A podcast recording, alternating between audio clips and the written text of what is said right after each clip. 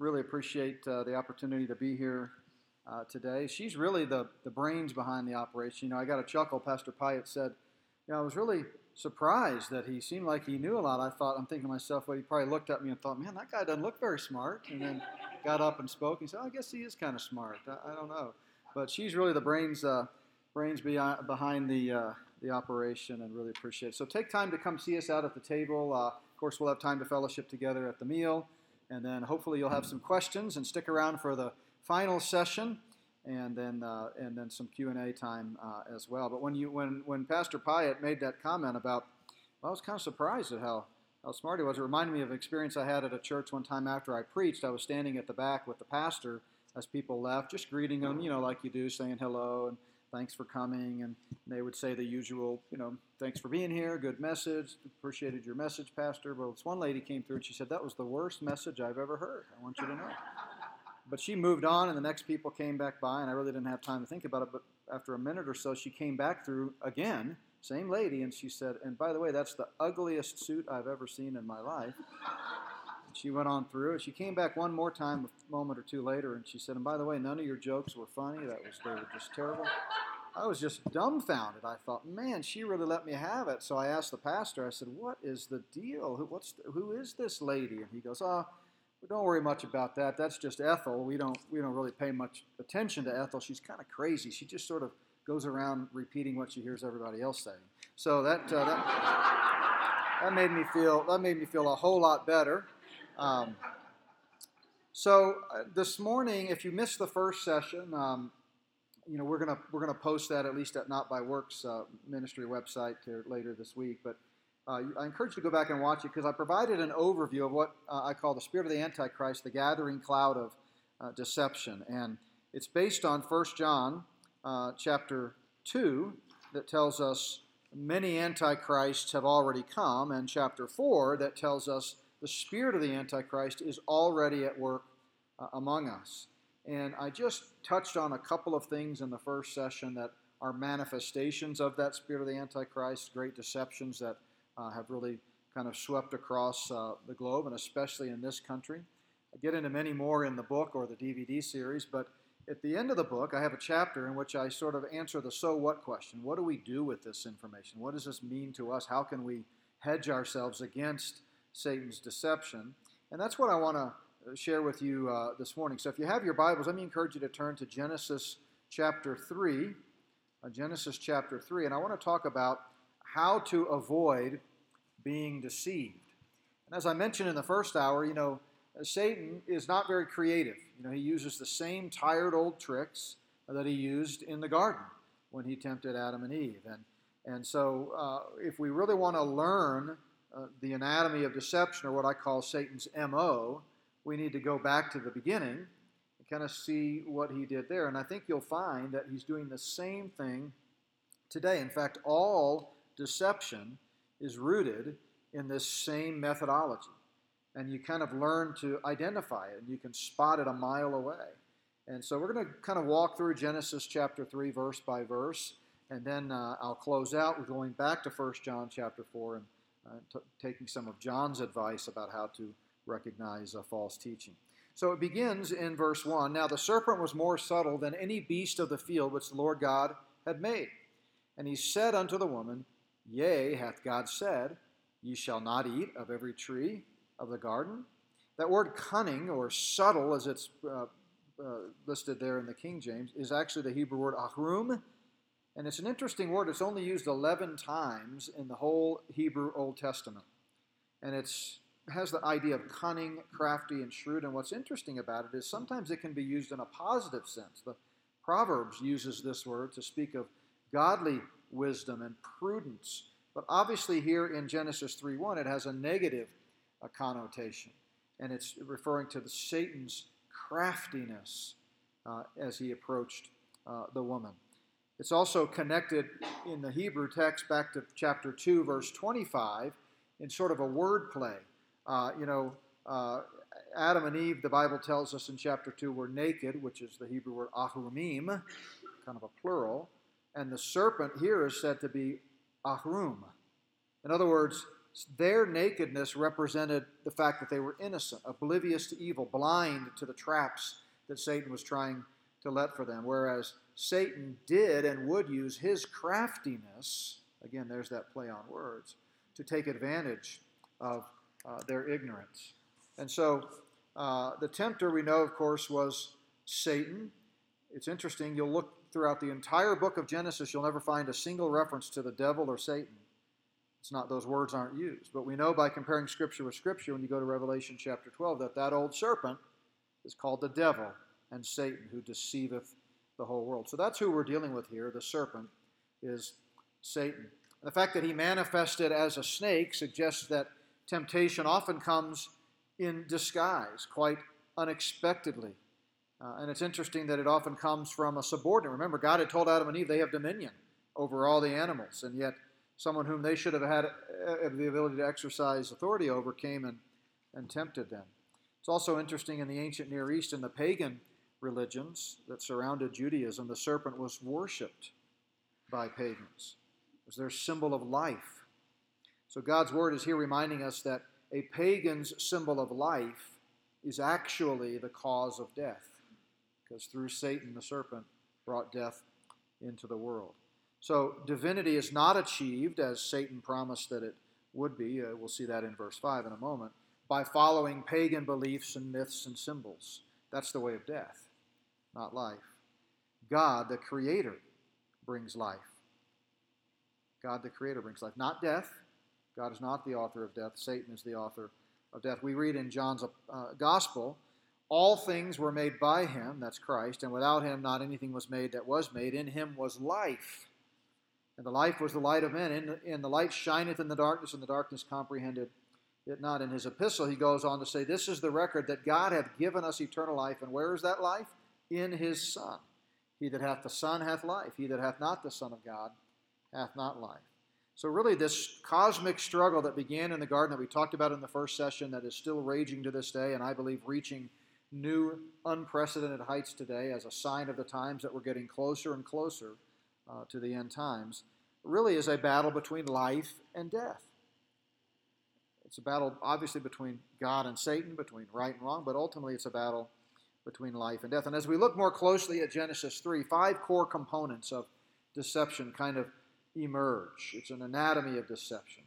The origin of deception can be traced all the way back to Satan's approach in the garden. It's really Satan's battle plan. And the first step is to question truth, to question truth. Satan questioned God's word. Remember what he said, yea, hath God said. Can we, can we really trust God's word? Can we really trust anything? Is there really truth? That, that's the question that was at the heart of Pilate's question to Jesus some four thousand years later when he said, what is truth? What is truth? So it begins by questioning truth, and underlying that question that Satan asked, yea, hath God indeed said, is the, the premise that God's word, which today is the Bible, see, this is everything we need for life and godliness. This is the, the, the infallible word of God. three thousand eight hundred times this book says, thus saith the Lord. This is God's self-revelation to mankind. It's his unveiling of himself. I like to say the Bible is God's way of saying, here I am, look at me. This is God's revelation to mankind, and it's everything we need. It's a lamp to our feet, a light to our path. It's quick and powerful, sharper than any two-edged sword, piercing even the dividing asunder of soul and spirit, like joints and marrow, and is a discerner of the thoughts and intents of the heart. And so at the time, God's word was represented by God's actual conversation, God the creator of the universe, with Adam and Eve. But the principle is still true today. Satan tries to get people to think that God's word, the Bible, is questionable. That's the first steps. Deception always begins by planting a seed of doubt. And then uh, the second step is to misrepresent truth. To misrepresent truth. So uh, after saying, yea, hath God indeed said, he, he goes on to sort of imply that truth is a matter of opinion. He says, has God said, ye shall not eat of every tree of the garden?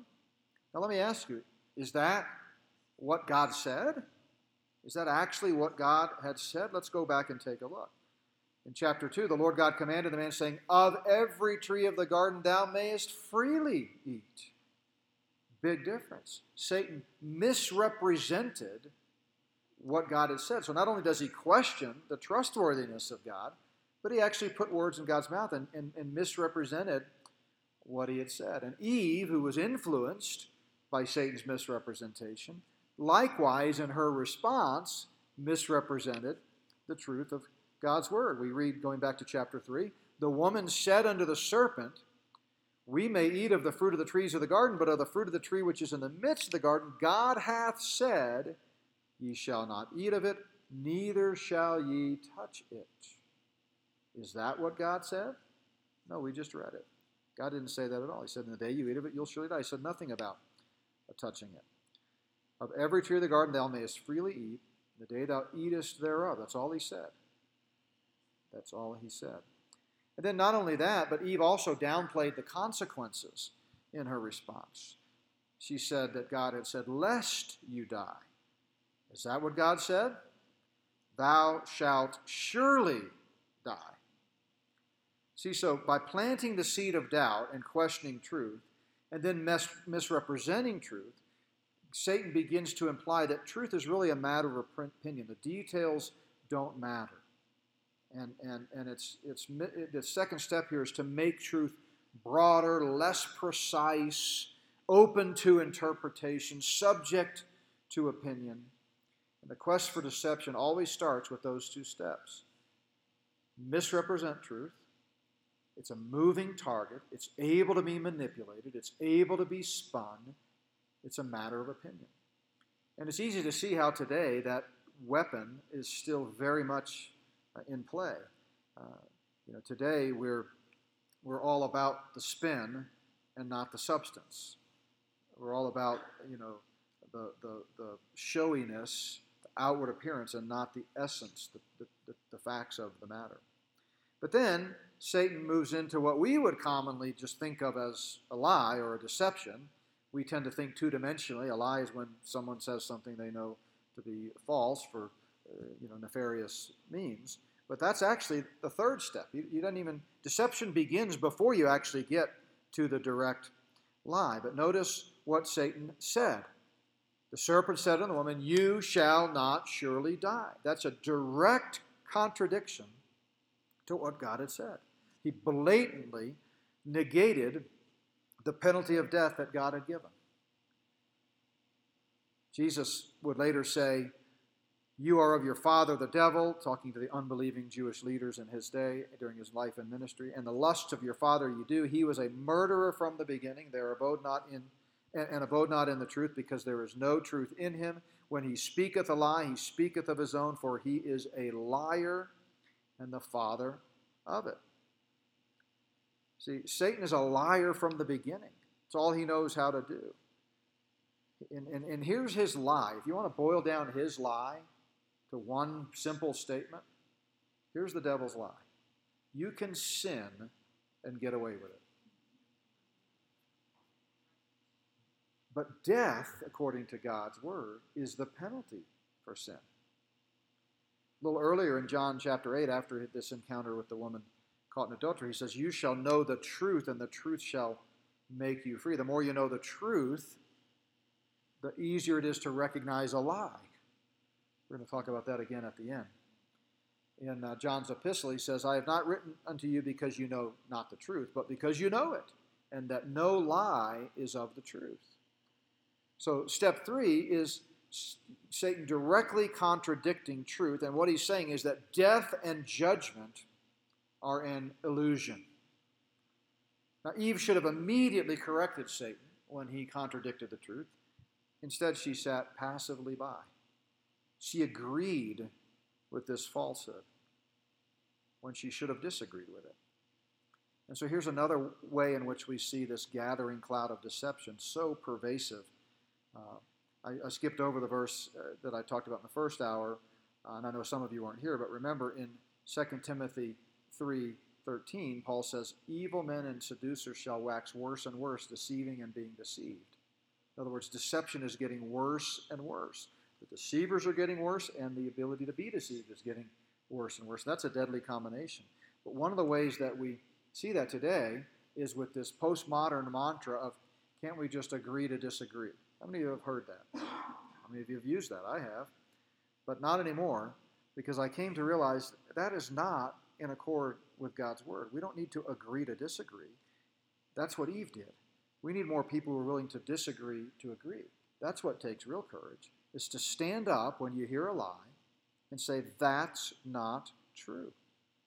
See, God's word certainly does not suggest that death and judgment are an illusion, the way Satan suggested they are. God's word says the wages of sin is death. See, when Adam and Eve sinned in the garden, at that moment, they came under the penalty of death. Death in Scripture always means separation. We have a, in our chart book, we have a chart that shows the biblical meaning of death and, and all the different examples of biblical death. Like physical death, for example, is the separation of our soul from our physical body, right? Uh, spiritual death is separation of mankind from God. There's now a gulf fixed between us. And nothing we can ever do can bridge that gap. We can't be good enough to overcome sin. Sin isn't about uh, your outward behavior. Sin's a condition of the heart. Did you realize you don't become a sinner when you sin? You sin because you're a sinner.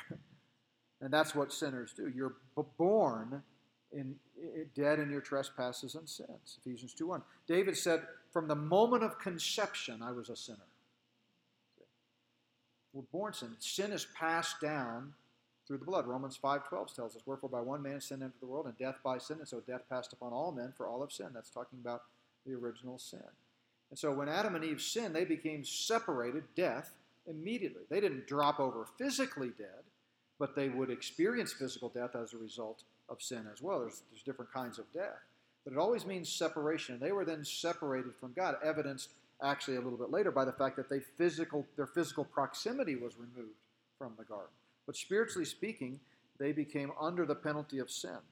God had said, the day thou eatest thereof, you shall surely die. And so they were going to have to die. You know, a lot of people uh, that aren't believers or that are skeptics, and sometimes even believers have this false attitude, but they'll think, you know, God is so unfair that he would send somebody to hell. You know, how could a loving God send somebody to hell? That's what people will say. But you need to understand, that's not the biblical record. That's not at all what God's word says. God doesn't send anybody to hell. In fact, he's doing everything he possibly can to keep people out of hell. He warned us in the garden about the tree. Now, why did he do that? Was he just setting up some kind of a demented, uh, you know, test case that he was going to sit back and watch like some evil? No, no. He loved us so much, he wanted to warn us against that one tree. See, one of the things that the Imago Dei, being created in the image of God, means is that we have free will. We have free choice. He didn't just create a bunch of automatons or robots or whatever. He created a, a, people in his image, mankind, that had free will. And part of that was giving us a choice. So he said, you've got this whole garden, but watch out for that one tree. Because when you eat of it, you'll die. And, and, and I don't want you to die. I love you. You're my creation. I want to fellowship with you forever. But what did we do? We marched right over, took a great big bite. And in that moment, it was a pivotal moment, because a lot of people act as if that in that moment, God should have said, oh, don't worry about it, no big deal, you know, forget it, everybody makes mistakes, that death thing that I was talking about, I was just kidding, don't worry about it. And if God had done that, then that would have proven that God was untrustworthy, unfaithful, fickle, and a liar. So I don't know about you, but I'm glad that when we, because we were right there with Adam and Eve, make no mistake about it, uh, when we sinned, God didn't look the other way. God can never wink and nod at sin. So, but what he did do is take the extraordinary step, then, of providing a way out of the predicament we got ourselves. And God would have been totally just and righteous and holy within his attributes to cast every created person into hell at that moment, because we sinned, and that's what he said. But God is also gracious and loving and merciful, so he sent his eternal Son, our Savior, to come to the earth, to be the Lamb of God who takes away the sin of the world. He paid a price, paid the price for sin, paid a debt he didn't owe, because we owed a debt we could never pay. See, I could never pay your sin debt. You know why? Because I got enough sin on my own shoulders to pay for, right? I don't have room. I'm sold under sin, and so are you. But it took the perfect Lamb of God who had room on his shoulders for not just my sin, but your sin and the sin of the whole world, First John two two tells us. And he died, defeating death, hell, and the grave, rose again, purchasing life, as we just read about. And he offers it freely to all as a gift. The gift of God is eternal life through Jesus Christ, our Lord. And so that's the God of the Bible. And Satan was sitting here saying that there is no consequence. Death and judgment are an illusion. Um, but God's Word says otherwise. In fact, Jesus, in a verse you don't hear often taught these days, in this days of a kinder, gentler, softer God, that we've sort of created God in the image of man today. Uh, but Jesus said, I say to you, and my, I say unto you, my friends, be not afraid of them that kill the body, and after that have no more that they can do. But I will forewarn you whom you shall fear. Fear him which after he hath killed hath the power to cast into hell. Yea, I say unto you, fear him. See, the reason people go to hell is because God is a just God. He says, whosoever will come, let him drink of the water of life freely. God loved the whole world that he gave his only begotten Son, that whoever, whosoever believeth in him has everlasting life. It's a universal offer, and it's a bona fide offer, and anyone, anyone can take the free gift of eternal life by faith alone. So if anybody ends up in hell, it's not on God. You know, I, I can offer you a gift, but if you don't take it, I can't force you to take it, because then it's not a gift anymore, right? If I'm forcing you to take it, it's no longer a gift. So a gift must be freely offered, and it must be freely received. And those who reject the free gift of eternal life, because of God's justice and because God is not a liar, he's not fickle, he's not unfaithful, he's not untrustworthy, he is who he says he is, he does what he says he's going to do, then you'll end up in hell. And uh, my book, uh, Top ten Reasons That Some People Go to Hell, and the One Reason No One Ever Has to, goes through ten common uh, reasons why someone would reject the free gift of eternal life. Why don't people receive the good news? I mean, it's good news after all, that's what the gospel is. It's always just amazed me in over thirty years of ministry why people, you know, when you share the gospel with them, they reject it. Well, ultimately, the, the only reason anyone goes to hell is unbelief. But what would keep someone from not believing the gospel? And I, I talk about several reasons in there. But one of the saddest passages in Scripture is Revelation chapter twenty at the great white throne. I saw a great white throne and him that sat on it, and from whose face the earth and the heaven fled away, and there was found no place for them, those who had not placed their faith in Jesus Christ. And I saw the dead, small and great, stand before God, and the books were opened. These are the books of works. See, a lot of people think they can impress a holy God with their good works, right? It's like they think God grades on the curve or something. Like, you know, you'll hear people say, well, I'm not perfect. I may not be perfect, but I'm better than most. Well, good for you, but that's the problem. You're not perfect. And Jesus said in Matthew five forty-eight, unless you're perfect, you won't see the kingdom of heaven. So we need Christ's perfect righteousness imputed to us by faith. And then when we stand before holy God someday, he doesn't see our sin. He sees the blood of Christ, and we're washed white as snow. So those who haven't received Christ's righteousness by faith, you know, Romans five one says we're justified by faith and therefore have peace with God. Those who haven't done that, they're left trying to meet the standard on their own. And, you know, you can have truckloads, you can have a whole convoy of eighteen-wheelers full of books containing all the good things you've done in life. But it doesn't matter. That's not enough. ninety-nine point nine percent righteous is not righteous enough. You have to be perfect. And the only way to be perfect is through the shed blood of Christ. And so these people are opening these books, and then he says, and another book was opened, which is the book of life, and the dead were judged out of those things which are written in the books according to their works. You know, I don't think I gave much of an introduction to our ministry, but Not By Works Ministries was started in nineteen ninety-nine as an offshoot of my academic ministry, and then about ten years ago we incorporated and became a, a full-time ministry. But it's based on Titus three five, not by works of righteousness, which we have done, but according to his mercy he saved us. So we're not saved uh, by works. It goes on, and the sea gave up the dead which were in it, and the death and death and hell delivered up the dead which were in them, and they were judged every man according to their works. And then, and death and hell were cast into the lake of fire. This is the second death. And whosoever was not found written in the book of life was cast into the lake of fire. One of the other charts that we have in our chart book is end times judgments. And this one is the final judgment, the great white throne. At the end of the millennium, Satan himself is cast into the lake of the eternal lake of fire, where he will be tormented day and night forever and ever. Um, by the way, Revelation, the passage uh, we were just in, goes on to say that the beast and the false prophet, which is the Antichrist and the second in command, are still there. Well, they were cast there a thousand years earlier after the Battle of Armageddon, and they're still there being tormented. So don't let anybody tell you that The, the ultimate punishment is simply annihilationism, or you just cease to exist. That's not what God's Word says. God's Word means what it says, and they will be tormented day and night forever and ever. But nobody has to be. Nobody has to be. It's a simple matter of trusting in Jesus Christ, the Son of God, who died and rose again for your sins. So back to verse four. Again, the serpent lied. He said, "You shall not surely die." That's a lie. That's a blatant lie. But his mode of operation for deception doesn't stop there. So he starts by questioning truth. Then he sort of shifts and twists truth a little bit. Then he directly contradicts truth. But then he shifts the focus from truth to perception. In other words, he pretends to get inside the mind of God and tell Eve why God said what he said. This is so classic uh, today in this age of political correctness and deconstructionism and so forth. But he goes on to say, "For God doth know that in the day you eat thereof, then your eyes shall be open, and you shall be as gods, knowing good and evil." In other words, God's just trying to keep something from you. He's holding out on you. He's got an ulterior motive. He wasn't just looking out for your protection. He wasn't just guarding you and warning you for your own safety out of his love. He had a deceptive motive himself. The text never says anything about that.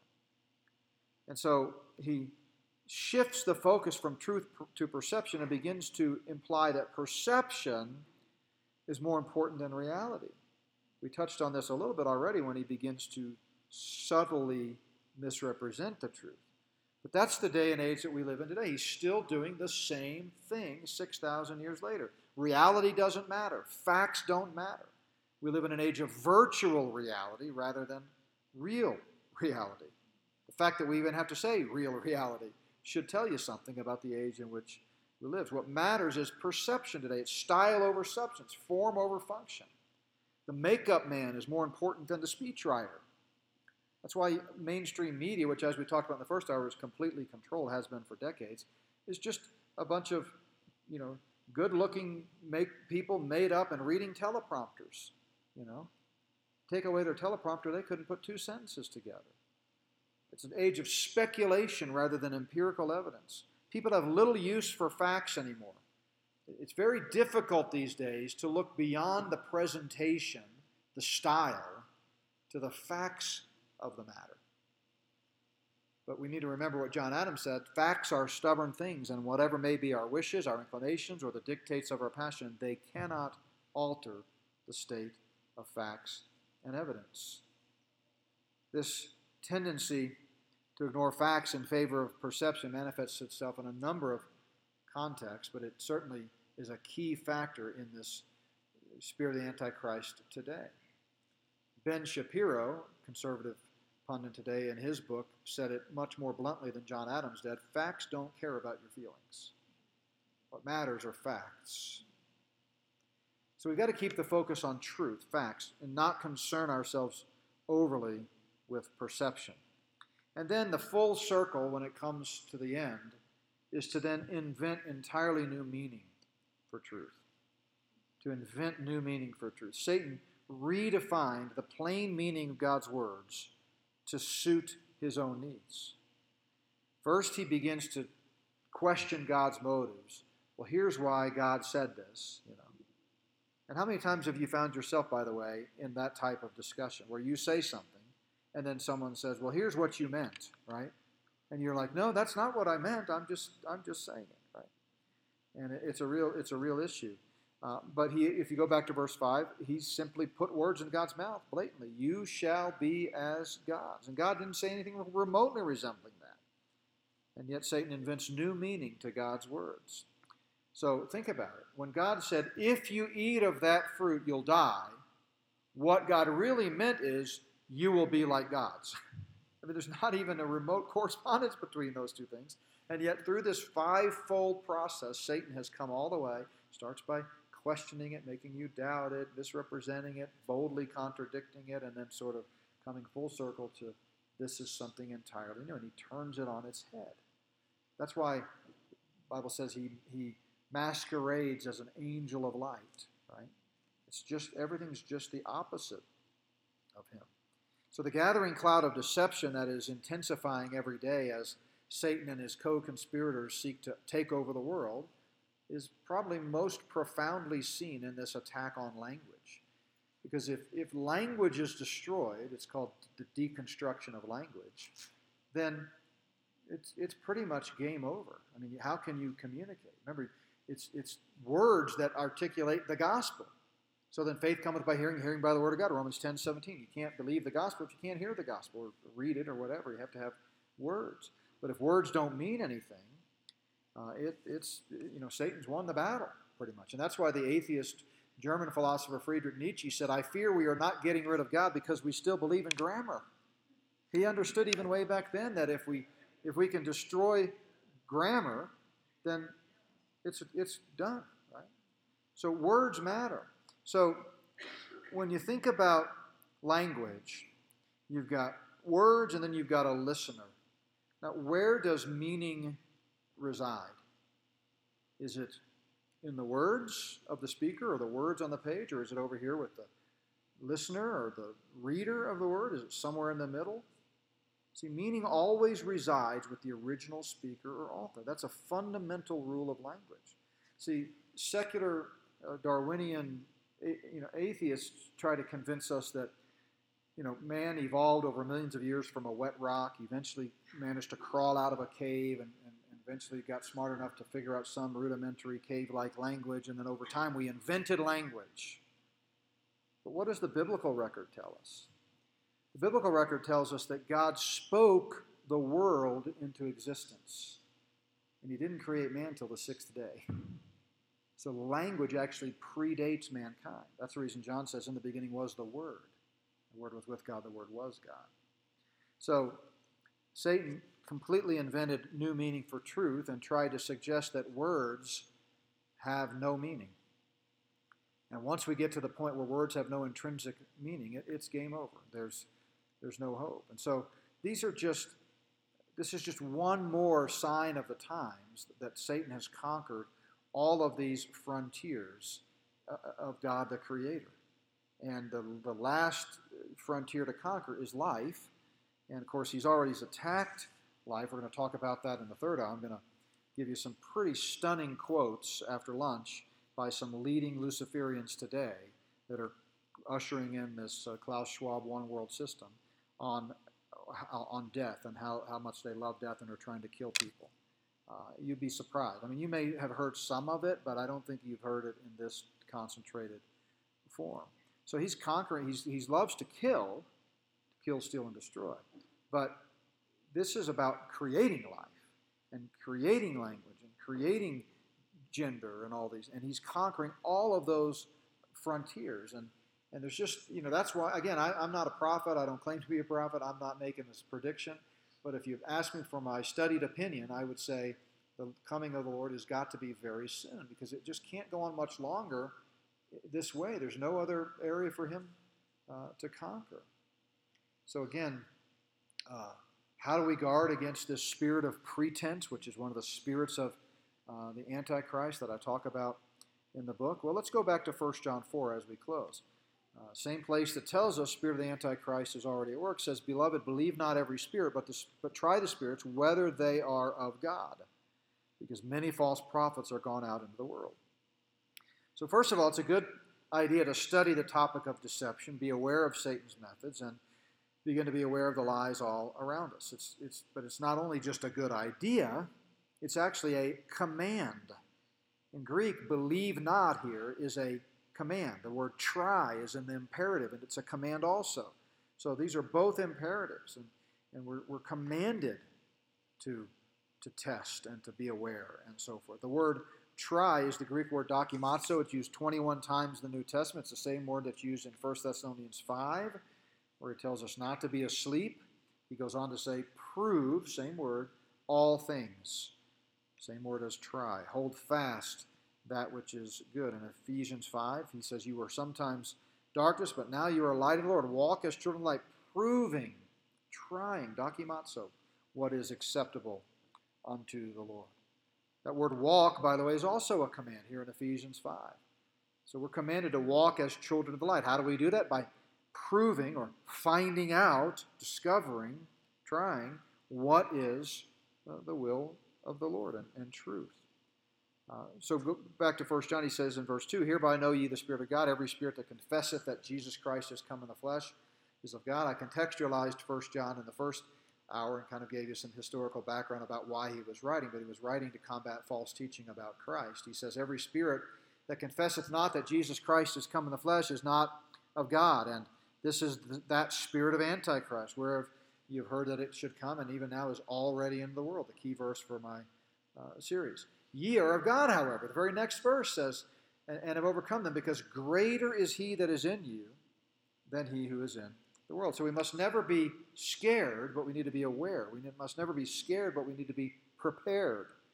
I talked about in the first hour how Proverbs talks about, you know, watching, seeing trouble coming, and and and getting out of the way. You know, the, the fool, you know, does nothing. The, the wise man gets out of the way. So we are supposed to be prepared, but never scared, because greater is he who is in us than he who is in the world. Because they are of the world, therefore that speak they of the world, and the world heareth them. And we know that we are of God, and the whole world lieth in wickedness, he goes on to say. And, and, and at the end of verse four, or uh, section in chapter four, we are of God, he that knoweth God heareth us, he that is not of God heareth not. Hereby we know the spirit of truth and the spirit of error. So the way to distinguish truth from error is to compare it to what God's word says. So what's our response? Well, the verse I just quoted, uh, we either need to be prepared or not. Are you are you a prudent person that's seeing evil and, and being prepared for it? Or are you simply ignoring it and pretending like everything is fine? Be prepared. Be prepared. Are you ready? Are you prayed up, studied up in the Word, fighting to the last breath, doing what we are supposed to do, sharing Christ with others, proclaiming the good news of Christ, yet all the while recognizing that our enemy, the devil, is uh, a roaring lion walking about, seeking whom he may devour? See, God's not given us a spirit of fear, so we're never to be scared. We are to be prepared, prepared for the tribulation that's coming. Jesus said that very night that he was betrayed, just hours before he would be crucified on the cross for our sins, in this world you shall have tribulation. So who are you counting on in a crisis? Are you counting on the government in a crisis? One paraphrase of Jeremiah the prophet, that uh, sixth century prophet, said, our leaders are stupid. That's a paraphrase. If that's who you're counting on, watch out. Confidence in an unfaithful man in time of trouble is like a broken tooth and a foot out of joint, and no one's more unfaithful than our leaders today. Are you counting on other people uh, to help you? The anonymous psalmist said in Psalm one forty-six, put not your trust in princes, nor in the Son of Man. Son of Man now is a reference to other human beings in this context. So don't put your trust in others, because there's no help in them. Where's your trust? Well, David said, some trust in chariots and some in horses, but we will remember the name of the Lord our God. So let's not ever forget whose side we're on. God's already won the battle. The victory's been won. Satan was defeated at the cross. He's still writhing in anguish, thinking he can somehow bring this world under, into his domain. He won't, uh, and we need to remind him of that. Uh, but we also need to be wise and be sober and be vigilant and recognize what's happening right before our very eyes, because we don't know the Lord's timetable. If the Lord tarries his coming, our children, our grandchildren, may be living in a very different world than what we have become accustomed to living in here in these great United States of America. Let's pray together. Father, we thank you for this uh, somber yet important reminder from your word about uh, what's coming, and how before the great glorious day of the Lord, when you take uh, the throne and rule in perfect peace and justice, there will be troubling times.